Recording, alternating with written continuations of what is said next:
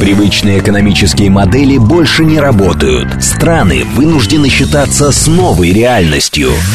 Что и когда придет на смену старому миру? Михаил Хазин делится своим видением будущего.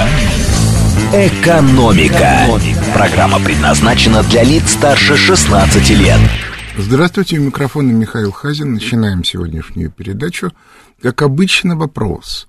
После интервью Путина Такеру Карлсону появился такой э, в соцсетях нарратив. Путин все слил. А, он умолял чуть ли не на коленях, чтобы Запад пошел на переговоры, ну и так далее и тому подобное. Вопрос, соответственно, кто согласен с этим утверждением? Итак, варианты. Путин все слил. 8 495 134 27 35. Вариант второй. А откуда вообще это, собственно, появилась эта идиотическая мысль? 8 495 134 27 36. И, наконец, вариант третий. Я вообще не, не, не смотрел интервью, и мне это не интересно. 8 495 134 27 37. Еще раз. 134 27 35 все слил – 134, 27, 36 наоборот, а, соответственно, победил. 134, 21, 37 не смотрел интервью, ничего сказать не могу. А, что можно... Ну, как понятно, эту тему я буду обсуждать чуть позже, чтобы дать возможность проголосовать. Пока скажу несколько важных слов по поводу собственно, драматургии интервью. С моей точки зрения, драматургия была выстроена абсолютно гениально. Я сейчас объясню, почему. А дело в том, что а, с точки зрения Запада, который вообще очень склонен к расизму, особенно англосаксонская цивилизация, ну и немецкая, впрочем, тоже. Ну, саксы, они, впрочем, германские племена – а люди, которые проживают на территории России, являются дикарями. А любые обязательства и любые договоренности с дикарями, они ничего не стоят. Это очень хорошо видно на примере североамериканских индейцев, которых англичане, с, которыми, с которыми значит, Соединенные Штаты Америки заключали договора раз сто, и каждый раз эти договора нарушали. С этим ничего нельзя сделать. Это такая вот внутренняя, очень свойственная этой цивилизационной модели схема. А СССР они очень испугались в 60-е, 70-е годы, дико испугались. И по этой причине после 91 -го года маятник, маятник коснулся в обратную сторону. У них была полная уверенность, что так же, как распался СССР, распадется Россия – и, под этим, и в этом направлении очень активно работали. Мы помним Сибирские республики, Уральские республики, ну и так далее и тому подобное. Ингермарланд, фу. В общем, все, все понятно. Вот.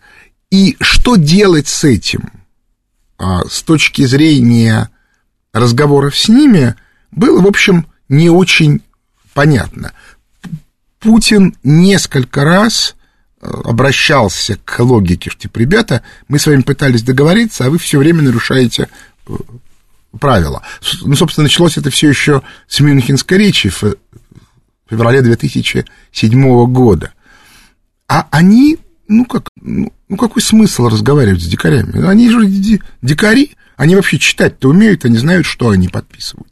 Ну, если смотреть, что подписывали некоторые российские чиновники в 90-е годы, то это мнение имеет под собой некоторые основания.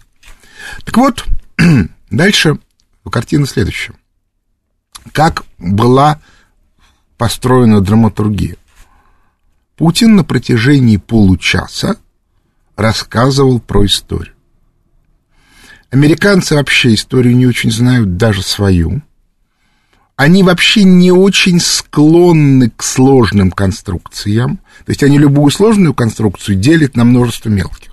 И потом, соответственно, постепенно продавливают. А вот дальше началось самое интересное. Путин начал разговаривать в абсолютно понятным, особенно американцам, формате сделок. Вот, ребята, смотрите, вы сделали такую-то сделку, которая казалась вам выгодной, и вы сегодня в минусе. Вы сделали такую-то сделку, которая казалась вам выгодной, ну, типа Майдана, и вы опять в минусе. Почему так произошло? А потому что мы были готовы идти с вами на переговоры, потому что в российском менталитете все равны. И мы шли на переговоры как равноправные стороны. Вы нарушили договоренности из логики расизма и получили минус. И вот это очень важная вещь. Потому что а, она фактически поставила перед американцами всеми вопрос такой. Если мы будем продолжать в том же стиле и держать этих людей с этой историей и этой возможностью сзади корей, то мы проиграем еще сильнее. Вот это они понимают, силу они понимают. Иными словами, Путин на доступный им языке объяснил, что они совершили принципиальную ошибку. И дальше он говорит, это ваша ошибка. Вы можете себя вести по-старому, можете изменить ситуацию. Я, Путин, в этом месте вмешиваться не буду. Если вы будете работать по-старому, ну, вот у вас вот тут будет еще дырка, вот тут, вот тут, вот тут. Но он там еще объяснил по поводу того, что, ребята, у вас сейчас с Китаем надо решать вопрос. Это уже было сказано, так сказать. ну, грубо говоря, походя. Но вот эта вот логика, она проникла в любого американца, потому что, еще раз говорю, она ему доступна. Вот тут вот мне пишут, этот экскурс в историю был излишен. Нет, нет. Потому что если бы его не было, то можно было бы, американец мог бы предположить, что Путин произносит слова не обоснованные. Поскольку Такер Карлсон историк, поскольку он не возразил, то это означает, что в этом месте, может быть, там и были какие-то ляпы, да? Там, кстати, были какие-то вещи, которые, по поводу которых можно спорить чисто исторические, ну, там, начиная от Рюрика и все остальное. Но это не важно. Потому что Путин изобразил невероятно сложную, многовековую картину. И любой американец понимает, ага, вот в чем дело. Нам-то объясняли, что это силы демократического добра воюют с силами зла, а мы тут неожиданно обнаружили, что эти демократические силы добра коррумпированы напрочь, и они еще закоррумпировали нашего президента, а наш президент в результате принимает неправильные решения, которые приносят убытки. Вот в чем сила всей этой истории. А вот теперь самое главное. Посмотрим на результаты голосования. 18% считают, что Путин все, все слил. 75% считают, что нет, что наоборот Путин выиграл. И 7% считают, что это не принципиально, это, э, э, это интервью для них. Так вот, Путин говорил о переговорах и постоянно возвращался к этой теме, потому что он все время акцентировал внимание на очень простой логике что мы должны выступать как равные силы. Говорил, мы возьмем свое, да, свое мы возьмем, чужого нам не надо. Он не уточнил, что свое, что не свое, очень разумно, поскольку где будет проходить линия фронтира между Западом и Востоком, пока непонятно. Я считаю, что она вернется на уровень лета 1945 года, но теоретически я могу и ошибаться. Но сама логика равноправных переговоров должна быть. А вот теперь почему это вызвало такую истерику у либеральной общественности на Западе?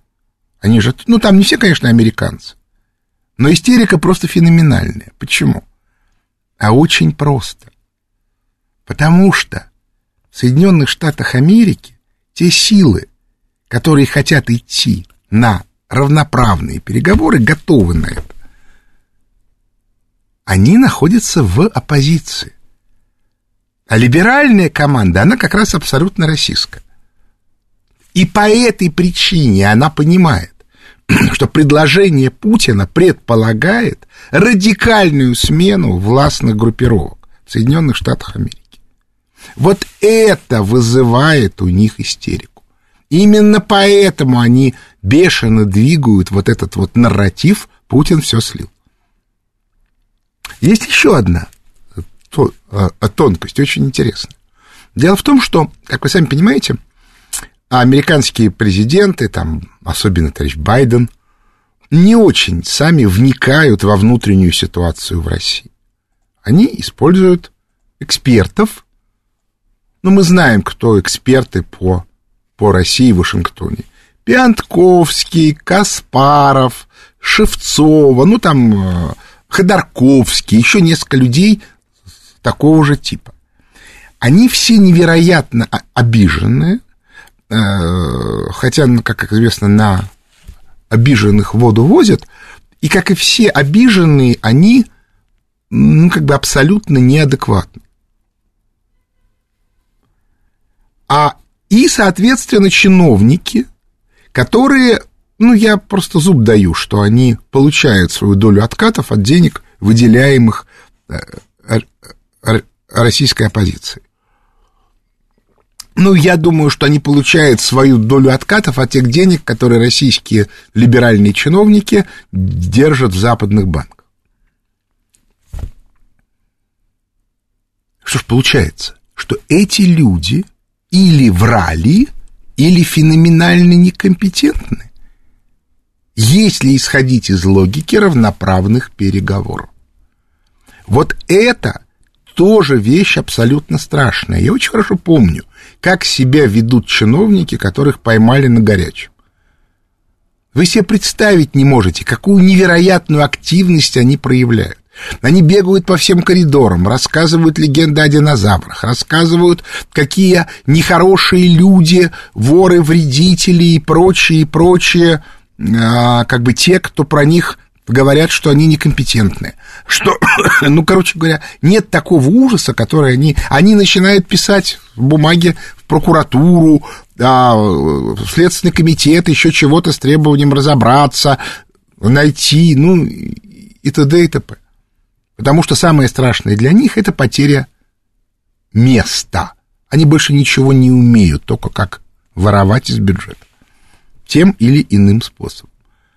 Надо ли объяснять, что подавляющая часть американских чиновников, про западноевропейских я не говорю, там это тотально. Они живут в этой парадигме. И вот, и вот вам картинка. Путин одним интервью вскрыл ситуацию, что их деятельность не соответствует интересам ни народа Соединенных Штатов Америки, ну, ладно, на народ им наплевать, ни, самов, ни самих Соединенных Штатов Америки как государства. А вот эта вещь действительно страшная. Что с этим делать? Как с этим бороться? Ужас, ужас, ужас. И по этой причине нужно еще отмазаться и сказать, что нет, вы неправильно поняли Путина. На самом деле он все слил, что он стоит на коленях и просит, чтобы с ним э, провели переговор, потому что у него нет ни сил, ни ресурсов. Люди, которые понимают, что к чему, прекрасно знают, что и силы есть, и ресурсы есть, и физически он, как мы видим, в общем, в форме. Что с этим делать? По этой причине очень а, любопытная картина образуется. А я склон... Ну, тут можно еще добавить, на самом деле, целую кучу вещей. Вчера, а, не вчера, позавчера, на итоговой годовой конференции фонда Хазина я довольно много про это говорил, но это уже в данном случае как бы, а, как сказать, в другом формате. Желающие могли прийти на конференцию или подписаться онлайн. А, но общая базовая линия, она выстроилась достаточно четко. На Западе, прежде всего в Соединенных Штатах Америки, резко усиливается та линия, которая говорит, все, вот это вот а, российская модель, что наша цивилизация самая сильная, и все остальные дикари, которых надо принудить к сотрудничеству, а потом ассимилировать, эта линия начинает постепенно, и, и, и сейчас, и, и чем дальше, тем быстрее, впадать в упадок. К этому добавляется еще одна проблема, которая тоже висит. Дело в том, что я про это много говорил, но вот сейчас это становится все более и более актуальным. А дело в том, что вот в ситуации вот этого ужаса перед убедившим СССР конца 60-х, начала 70-х, а в западные элиты было разрешено кооптировать финансистов. И, соответственно, началась мощнейшая миссионная накачка, особенно сильная с начала 80-х в рамках рейгономики это привело к тому, что доля финансового сектора в перераспределении прибыли в западной экономике с 5%, которая она была там в начале 20 века, поднялась до 70 с лишним процентов. То есть, иными словами, финансисты стали решать все. Вот та проблема, которая имеется у а, Соединенных Штатов Америки с промышленностью. То есть вроде бы рекордные показатели инвестиций в промышленность, а итог годовой промышленности там минус полтора, минус два процента. В реальности еще больше. Почему? Да потому что все деньги в финансовом секторе. Потому что а, даже когда они попадают якобы в промышленные предприятия, у них есть э, финансовые подразделения, которые контролируют эти деньги. В реальный сектор они идут очень слабо, очень медленно. И в этой ситуации, в условиях структурного кризиса, уже начавшегося, доля финансового сектора должна упасть до старых значений, до 5%.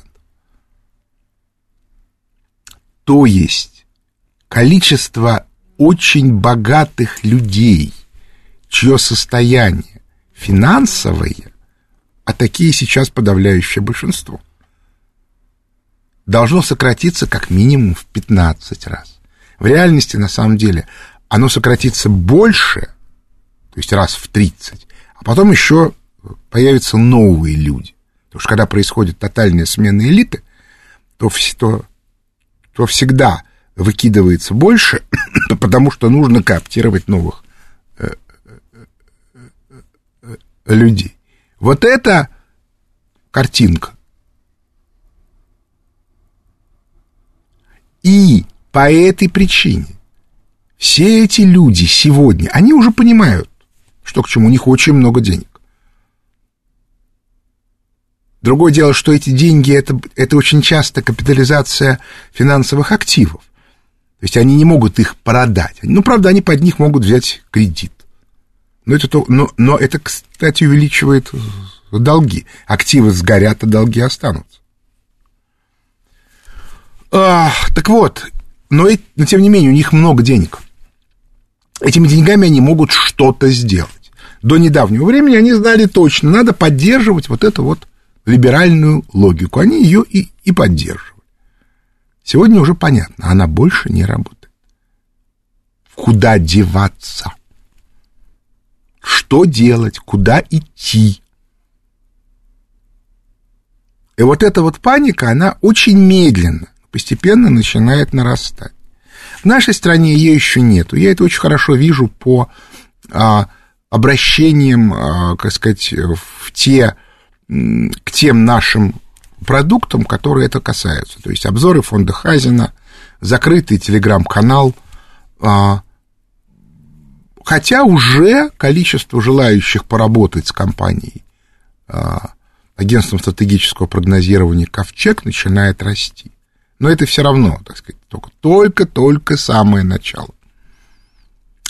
А вот дальше начнутся большие проблемы. Потому что если из 30 останется один, то останется не тот, кто богаче, умнее, с лучшими связями. Нет.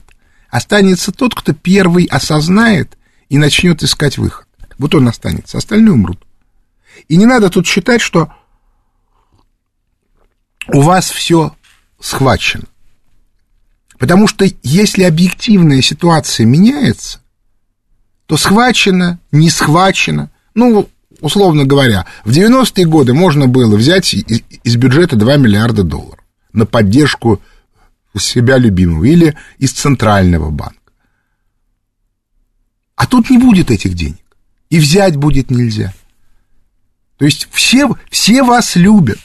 Вас, вы входите в любой кремлевский кабинет, вас обнимают, хлопают по плечу, поют кофем с печеньками. И говорят, ты знаешь, ну вот, ну вот нету миллиардов, ну, ну вот нету. Ну, ничего не можем сделать. А по мере смены кадров, смены кадров, в, во все большем и большем количестве кабинетов, когда вы попытаетесь туда входить, вам будут говорить, а что, а, а вы кто? Они формально будут говорить следующее. Ты знаешь, давай-ка так, да? А у тебя же там, сколько там у тебя там, 5 миллиардов капитализации? Ну, миллионов 200-то дай. У тебя же есть 200 миллионов. Я тебе помогу. Ну, только 200 миллионов вперед. Так это же коррупция. Какая же это коррупция? Я же ничего плохого для государства пока не сделал. Ну, вот видишь, да, я вот как бы вот. Давай 200 миллионов. И на первом этапе, разумеется, давать не будут, на втором будут предлагать 20 миллионов, на третьем 100, на четвертом будут давать 200. Дальше будут утыкаться в ту же самую ситуацию. Ну, понимаешь, но тебе же нужно 5 миллиардов, у нас их нет. Их вообще нету. В принципе, их нету. Так за что я тогда дал 200 миллионов? Ну как же, ты же получил счастье встретиться со мной большим начальником. Ну, ну за это же надо платить. Вот такая вот у нас сегодня замечательно веселая ситуация. И то, что сделал Путин, это перевод этой ситуации для американского обывателя в доступный и операционализируемый э, доступную и операционализированную схему. И не только для обывателя, но и для чиновника. Я считаю по этой причине, что это абсолютно блестящее интервью с гениально выстроенной режиссурой, драматургией, безусловно, с большим эффектом, но вы просто прикиньте. Количество просмотров в США, интервью с политиком, неважно каким, больше, чем зрителей у, у финала Супербоула. Ну, кто может себе такое позволить? Так что вот так вот. Перерыв на новости. Привычные экономические модели больше не работают. Страны вынуждены считаться с новой реальностью. Михаил Хазин делится своим видением будущего. Экономика. Возвращаемся в студию. Микрофона Михаил Хазин. Начинаем отвечать на вопросы слушателей. Виктор Михайлович, здравствуйте. Здравствуйте, Михаил Леонидович. Да. Значит, э, возвращаясь э, к вашей первой части сегодняшней, э, когда вы упомянули о том, что старая элита не годится для переговоров с нашим президентом. С нашей страной. С нашей страной. Значит, вспоминается вчерашний вечер с Владимиром Соловьевым, где наш э, талантливый режиссер Карен э, Шагназаров упомянул о том, что э, значит, разговор, интервью, который дал Владимир Владимирович Карлсону, свидетельствует о том, что появились новые лица, такие как Маск и Карлсон, по его представлениям, могут считаться представителями нового э, поколения, новой элитой. Вот вы э, с этим согласны? И, и э, если да, то э, не является ли решение нашего президента дать интервью Карлсону далеко идущим планом, который э, подразумевает установление э, мостов э, с новой э, американской... Ну, я сказал о том, что приходят новые люди, э, и что смена элиты в Соединенных Штатах Америки практически неизбежна. Ну, собственно, потому что старая не справляется, и Путин своим э, выступлением, я, кстати, обращаю внимание, оно произошло на фоне э, процесса в Верховном суде по Трампу. А, делается попытка его не допустить на выборы. Я склонен считать, что Верховный суд не решится на принятие такого решения. Ну, посмотрим. Но тенденция э, к смене, она носит объективный характер. Я вот объяснил, что доля финансового сектора в экономике будет сокращаться, соответственно, будет сокращаться количество представителей элиты из финансистов. Но э, при этом а, нужно было этой новой элите дать, ну, как бы некоторое объяснение. Причем объяснение э, такое, чтобы не только она в Соединенных Штатах Америки объясняла народонаселению, что она новая, но и что вовне видят, что она новая, что она предлагает другие подходы. Обращая внимание, кстати, что вот этот вот расизм, очень свойственный англосаксонской элите, обществу в целом, там, ну, собственно, общество же сельское условно. Простых американцев, они же ребята простые. Этот расизм, он для них слишком сложен. Я еще понимаю, они еще могут негра от белого отличить. Хотя в последнее время достаточно иногда сложно бывает. А вот, соответственно, а, отличить там русского от немца, от испанца, это они э, точно не могут. И это надо учитывать. То есть, э, в общем, да, Путин явно совершенно обращается к новым элитам. Они еще не пришли к власти в США, но они могут прийти в любую секунду. Но при этом он еще и объясняет всему миру и американскому обществу, что, ребята, вот, соответственно, смотрите, мы-то готовы. Здравствуйте, слушаю вас. Алло. Здравствуйте. Здравствуйте. Здравствуйте. Как вас зовут? Откуда вы? А, меня зовут Артем, я из города Екатеринбург. Слушаю вас. Да, э, Михаил, э, вы когда-то э, говорили, что одна из причин проигрыша советского проекта была в том, что у них не было мистической составляющей. Ну, я примерно близко к тексту это ну, как бы повторяю. Вот вопрос в том, могла ли в принципе, может ли принцип быть у проекта основана на материализме какая-то мистическая составляющая? Какая она могла быть у советского проекта? И вот сейчас вы говорили, что красный проект, у него еще некая сакральность осталась. У нас в России а, какая мистическая составляющая может быть у этого? Ну как? Ну вам как бы товарищ Сталин уже все объяснил. Собственно говоря, а, материалистическая она была в марксовом изводе. Ленин ввел туда символ веры. Учение Маркса всесильно, потому что оно верно. Но это символ веры. То есть под, под этим никакого основания нету. Но под символом веры должно быть мистическое обоснование. А вот, а, а вот этого нету.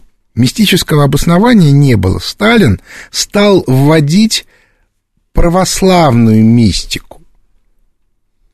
В логике, что красный проект осуществляет, он, конечно, до конца построить не может, но стремится построить Царство Божие на земле, на православных принципах. По этой причине я считаю, что логика вот как бы авраамического социализма, она сейчас пойдет на ура всюду, даже на Западе. Ну, потому что падение уровня жизни там будет тотальным и критическим. Здравствуйте, слушаю вас. Алло. Доброе утро. Денис из Фелькуль. Как вы думаете, был ли какой-то подтекст, другими словами, символизм в передаче папки президентам? Спасибо. Ну, вы понимаете, как бы не нужно упрощать.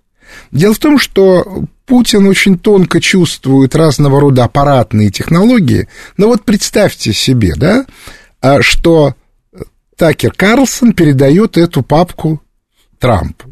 Он, кстати, ошибку сделал, он в ней э, ниточки развязал, а, ну, то есть Путин-то сказал это вам, а, ну, хорошо, подтекст, да, там внутри еще одна есть, папочка закрытая. И Такер Карлсон говорит, вот, тут вот и для вас информация. И дальше, соответственно, Трамп начинает эту ситуацию развивать. Вы хотите сказать, что его могут обвинить в в шпионаже, какой шпионаж? Что, соответственно, он агент Путина, ну, видите, его уже столько раз обвиняли, что это становится смешно. Вот, поэтому э, э, э, разыгрывать эту ситуацию можно совершенно по-разному. Я думаю, что именно для этого Путин это и сделал. Здравствуйте, слушаю вас. Михаил Леонидович, доброе утро. Доброе утро. Михаил Леонидович, а, я знаю, что вы не любите а, конспирологию, так называемую. Не люблю. А, но иногда вы позволяете себе чуть-чуть пошалить, так сказать. Ну, я иногда на эту тему шучу, но всерьез я к конспирологии не апеллирую. Не, это понятно. Я вот что хотел сказать. Смотрите, события, которые произошли. Значит, первое, э, звонок разговор между Си и Путиным. Потом общение с Такером, нашим Карлсоном. Э, кто-то подозревает, что он будущий вице-президент. А потом заявление э, Дональда нашего э, Фредович. Трампа по поводу НАТО. Может быть, все эти события вообще в одной как бы идут стези? Вы еще добавьте... Я, кстати, не помню, а Си позвонил до интервью с Такером Карлсоном или после? До? Да. Да. А как бы я напомню, что про Китай Путин сказал. И эта фраза в Китае вызвала переполох. Потому что он назвал Китай не, а, не партнером, не соратником, а соседом. И в Китае это было воспринято как то, что Путин намекает Соединенным Штатам Америки, что надо решать китайскую проблему. Ну, собственно, Путин об этом сказал прямым текстом. Ребят, что вы тут занимаетесь всякой фи фигней, когда у вас вот тут есть проблема. Эту проблему я описывал много раз, я поэтому повторять не буду. Да? Соединенным Штатам Америки нужны рынки Юго-Восточной Азии для восстановления своей экономики. Кроме того, не забудем, что а, в Соединенных Штатах Америки уже отлично поняли, что главным, кто мешает им а, переключиться на Юго-Восточную Азию, является Лондон. А, и на следующий день после интервью с Такером Карлсоном видный представитель вот этой вот лондонской команды Бер Лазар тоже встречался с Путиным. То есть вот. Как бы сочетание всего этого позволяет сказать, что как бы или возник некий узел, который надо разрешать, либо он, наоборот, вскрылся. Ну, то есть, э, тут можно много спорить, да, например, если исходить из логики, что кто-то все слил, то можно предположить, да, Бер Лазар решил слить Лондон и искать себе, так сказать, нового старшего партнера в лице Путина. Есть другой вариант. Берлазар приехал ставить ультиматум Путину. Понимаете, а мы не знаем, что там произошло. Я думаю, что в свете тех событий, которые происходят, что все происходит быстро. Мы это узнаем скоро. Ну, там через две недели, через два месяца. Но пока можно сказать только одно, что вот в эти дни, вот на прошлой неделе образовался некий чрезвычайно важный узел, который во многом вскроет всю ситуацию. И это очень интересно. Но при этом очень важное обстоятельство. За всем этим, а за всем этим а, лежит базовая экономическая проблема. Я вот не зря говорю, подписывайтесь на обзоры фонда Хазин. Человек, который их читает, он знает точно, в какой ситуации все это происходит. Где горит, как горит.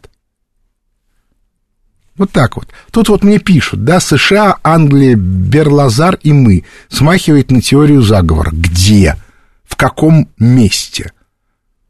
Что, хотите сказать, что встречи не было? Вы хотите сказать, что они случайно совпали в три дня? Так не бывает. Ну, что за бред? Не уподобляйтесь дебилам из Википедии. Прости, Господи. Что за детский сад? Ну, просто, я бы даже сказал, стыдно. Просто вот ни в какие ворота не лезет. Здравствуйте, слушаю вас. Михаил Леонидович, здравствуйте, Павел Москва. У меня к вам следующий вопрос. А, вокруг меня ходят слухи, что доллар а, после выборов будет 130-150. Ранее вы указывали на то, что а, Павел Спайдл... Э, Павел Рябов. Алло. Зовут его. Павел Рябов. А, да, Павел Рябов, да, Спайдл это его да. псевдоним. Да. да. Указывал на то, что ликвидности э, в США, которую выделили при ковиде, э, хватит до э, апреля месяца. Ну, он писал ну, так очень аккуратно, что от да. апреля до июля, да.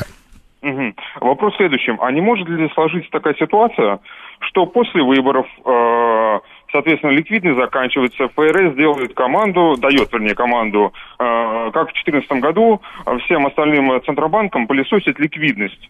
И наш Центробанк впереди планеты всей э, делает доллар 150 и отчитывается, что они лучше всех выполнили э, задание Вашингтонского обкома. Ну, понимаете, и, в чем дело? Э, да, да извините, я, понял. я хотел бы закончить. И э, далее всем говорится, ну вот видите, Путин, вот он же такой молодец, э, взял и обрушил рубль, ему же теперь ничего не волнует, он же теперь президент. Ну, вы знаете, а, теоретически этот вариант возможен. Я напомню, что такая история была в 2014 году, в декабре 2014 года. Ровно вот такая вот. Значит, что касается современной ситуации, а сегодня на канале Низыгорь, который называют близким к одной из, ну, не башен Кремля, ну, так, пристроечки, а вышел материал о том, что в Совбезе, в российском очень критически рассматривают деятельность Центрального банка. Я дал ссылку на своем телеграм-канале, а как только я освобожусь, а, когда там через часок, я на своем закрытом канале более подробно прокомментирую эту новость. А если это соответствует реальности, то в этом случае я думаю, что активность Центрального банка в части исполнения указиловок МВФ, как это было в 2014 году и в 2023 году, она немножко пойдет на спад. Тут нужно разбираться, разумеется. Я, поскольку не являюсь кремлевским инсайдером, и тем более не знаю, там, кого собираются увольнять, кого собираются назначать, комментировать это не могу. Но объективную картину я комментировать могу. Денег в, в мировой экономике долларов больше нету. Понимаете, в чем вся проблема? В 2014 году из нас можно было выпылесосить 200 миллиардов долларов, из Китая еще больше. Сколько сегодня можно взять, я не знаю, но совсем чуть-чуть. И ради этого полностью ликвидировать всю свою агентуру, ну, это все-таки был бы очень сильный ход.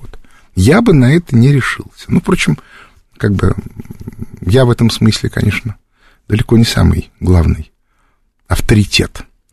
Вот так где-то. Здравствуйте, слушаю вас. Здравствуйте, Михаил Леонидович. Это Игорь Москва. Я бы узнать, какой вопрос хотел. Вот по поводу Китая, вот у них там недавно а, объявили, что у них там строительный девелопер какой-то очень мощный развалился, и да. там на подходе. Вот. Ну и как бы вот это на наш вот перевести, на наш вот это самое, на наших товарищей девелоперов. Про наших товарищей девелоперов ничего не скажу сейчас. У них имеются проблемы, поскольку в результате гениальной политики Центробанка 23 года у нас практически умерла ипотека, которая была одним из главных инструментов поддержки стройкомплекса. В Китае ситуация совершенно иначе. Подробности по Китаю читайте обзоры фонда Хазина. Я не могу сейчас там все приводить многочисленные графики макроэкономические и, соответственно, бессмысленно рассказывать о, об их анализе. Но в общем и целом а, действительно в, Китае имеют место проблемы, и в России имеют место проблемы, но совершенно разной природы по происхождению. Здравствуйте, слушаю вас. Здравствуйте, Михаил. У меня вот какой вопрос. Как вас зовут, скажите, пожалуйста. Андрей из Москвы. Да. Вот интервью э, Путина Карлсом стало возможным э, э, американским гражданам благодаря поддержке Илона Маска. Да, государственные каналы его не показали, это люди смотрели через Твиттер.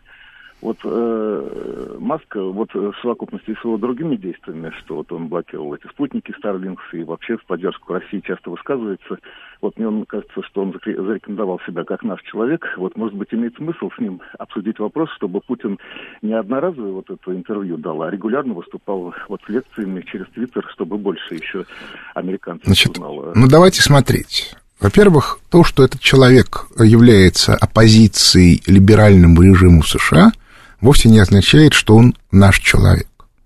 Это абсолютно неправильная, некорректная постановка вопроса в принципе. Он, скорее всего, склонен как раз относиться к той группе, которая готова с нами вести переговоры, но сам по себе он нашим человеком не является ни в каком смысле. Это первое. Второе. А выпускать Путина постоянно неправильно потому что Путин э, это не просто тяжелая артиллерия, это как бы вот снаряд неимоверной силы. Чем чаще он будет появляться, тем менее значимым будет каждое конкретное появление. А вот попытаться включить какое-то количество российских экспертов, ну, скажем так, адекватных, это да – но этот процесс идет, пусть очень медленно. Я пока не буду вдаваться в детали, может быть, где-нибудь через месяц я кое-какую информацию расскажу. Здравствуйте. Слушаю вас. Алло, добрый день. Добрый день. Как вас зовут? Откуда вы? Меня Сергей зовут. Откуда вы? Севастополь. Слушаю вот мне такое тревожное ощущение кидает, что там как бы наша победа не оказалась, вот, как сказать, слишком тяжелой. Потому что у наших парней кто заменит? Мигранты? И так уже тяжело. Ну, э, вы знаете, э, у нас вообще очень много есть мест, в которых у нас очень большие проблемы а, поскольку вся либеральная политика, а у нас в 90-е годы другой вообще не было, а, но она, собственно, и продолжается. Вот я на эту тему э, объясняю уже который раз, да, вот у нас идет э, целенаправленная система разрушения семьи, да, нам удалось отбить ювенальную юстицию на уровне закона, но на уровне внутренних инструкций она идет. Есть колоссальное количество сайтов и каналов. Например, в Телеграме такой есть канал «Семья права», в котором, соответственно, рассказывается, как разрушаются конкретные семьи. И логика в этом следующая. Если вы посмотрите на финансирование, то вы увидите, что на поддержку семей денег практически не выделяется, а на поддержку приемных, а прежде всего опекунских семей, деньги выделяются. И по этой причине все заинтересованы, чтобы как можно больше детей из семей отобрать и опекунам передать, поскольку там и откаты, и все остальное. Вот это самое опасное место. Но и тут наметились подвижки. Я вот рассказывал про историю, которая произошла в Вологде после прихода туда нового губернатора Георгия Филимонова, который начал помогать семьям.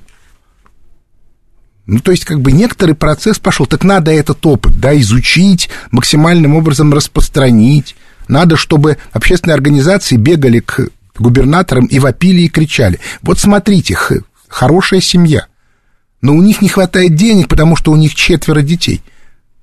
Так давайте им дадим денег, вместо того, чтобы отбирать у них детей и рассовывать их по а, чужим семьям и им давать деньги. Ну, это же очевидно совершенно. Это нужно делать. Только если не будет общественной поддержки, то о чем тогда можно разговаривать? У нас осталось не так много времени, поэтому я уже следующий вопрос не буду брать, потому что мы уже не впишемся. Я просто заключение скажу. Количество событий, которые происходят, начинает очень сильно ускоряться. Ну вот мы просто вот смотрим, да, вот уже мне даже говорили, а, значит, э, разговор Си, интервью Такеру Карлсону, визит Равинов, а, после этого заявления Трампа по НАТО, а, ну и, и вот и все это вместе, да, ну вот как бы нарастает, нарастает, нарастает, это не может не вызвать некоторого прорыва объективно. И тем, кто читает обзоры фонда Хазина, те знают, что а, температура сковородки, на которой все это происходит, непрерывно растет. И по этой причине нужно отдавать себе отчет в том, что будет радикально меняться картина мира. И если вы хотите в этом новом мире быть успешными, то надо ему соответствовать. А для этого надо, по крайней мере, попытаться разобраться, в каком направлении идут изменения. Если этого не делать, ну, то вы будете, выражаясь американским языком, лузерами. И кто вам будет виноват? Но на этом наше время подошло к концу. У микрофона был Михаил Хазин. Благодарю за внимание. До свидания.